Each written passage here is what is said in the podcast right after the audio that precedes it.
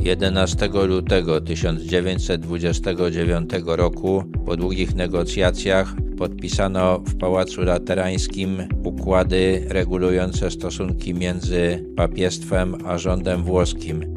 Były to traktat pojednawczy, konwencja finansowa i konkordat.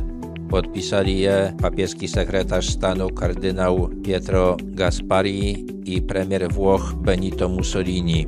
Zgodnie z tymi układami ustanowiono niepodległe i suwerenne państwo Watykan, które zobowiązało się do zachowania wiecznej neutralności i niepośredniczenia w sporach, chyba że wszystkie strony sobie tego zażyczą. Papież został uznany za osobę świętą i nietykalną. Za nietykalne zostały uznane wszystkie inne osoby mieszkające na terenie państwa Watykan, obejmującego obszar 44 hektarów wewnątrz tzw. Tak murów Leona zbudowanych przez papieża Leona IV.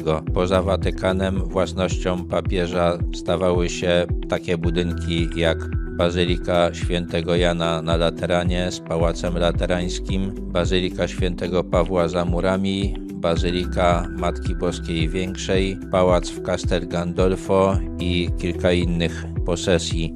Rząd włoski zobowiązał się do płacenia papieżowi rocznego trybutu w wysokości 3 milionów 250 tysięcy lirów religia katolicka została uznana za religię panującą w państwie włoskim. W wyniku podpisania traktatów laterańskich papież przestał uważać się za więźnia Watykanu, zaczął pokazywać się na placu Świętego Piotra i na balkonie Bazyliki Świętego Piotra i błogosławić stamtąd Urbi et Orbi, a rząd faszystowski zyskał większe zaufanie i poparcie w społeczeństwie.